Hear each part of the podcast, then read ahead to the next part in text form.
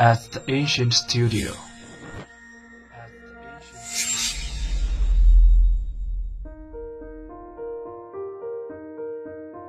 精作剧目，精作音乐，我们用声音说话。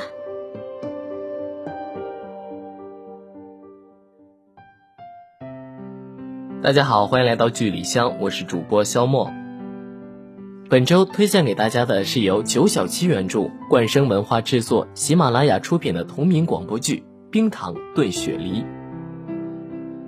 胆小怯懦的小男孩李宇冰一直被同桌唐雪欺负，他们唯一的共同之处是都有一个滑冰的梦想。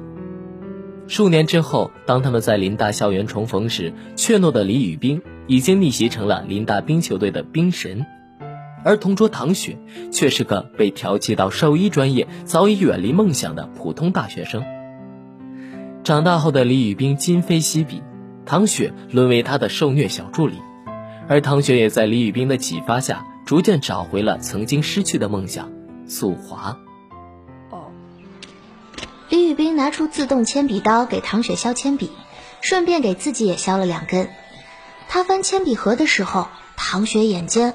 看到他小小的铅笔盒子里边叠着一沓小贴纸，那是什么呀？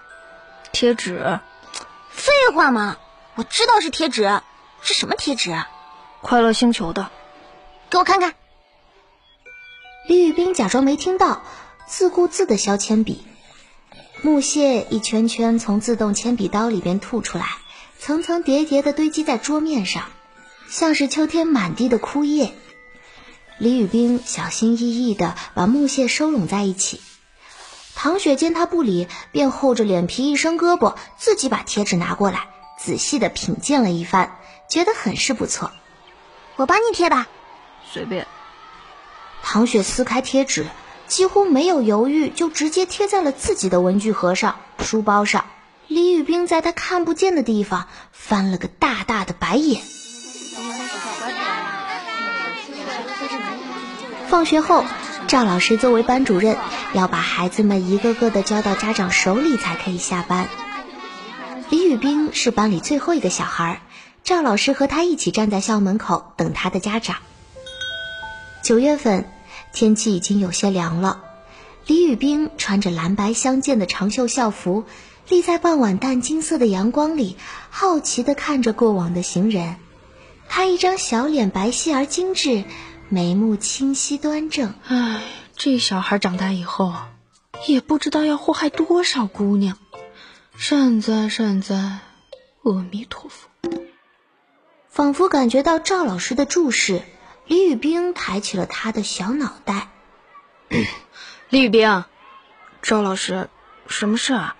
唐雪她，她要是欺负你，你就跟老师说，不要害怕啊。赵老师。我为什么会和唐雪做同桌啊？呃，被这样一双黑白分明、干干净净的眼睛注视着，赵老师是有点心虚的。因为唐雪的爸爸是校长，对吗？现在的小孩不简单啊，什么都懂。这让我们老实的还怎么开展忽悠工作啊？李宇冰说的算是标准答案了，在一个班级里。成绩好的学生永远是稀缺资源。李宇冰又聪明又听话，唐校长就希望自家女儿和这样优秀的小孩绑定在一起，近朱者赤嘛。赵老师被李宇冰这样一问，眼神飘了飘，手掌搭在了他的肩膀上。李宇冰，你和老师说实话，唐雪她打过你吗？没有。有没有骂过你？说过很难听的话？没有。从水火不容到相向而行，两人终于意识到对方的心意。但随着小时候的误会爆发，他人介入及运动生涯面临抉择等一个个压力接踵而来，在爱与梦想交织的冰面上，两个热血昂然的心将爱化为动力，滑向为之而悸动的梦想人生。好了，小耳朵们，你们喜欢本周的剧吗？下周同一时间，剧里剧外，肖莫与你准时相会。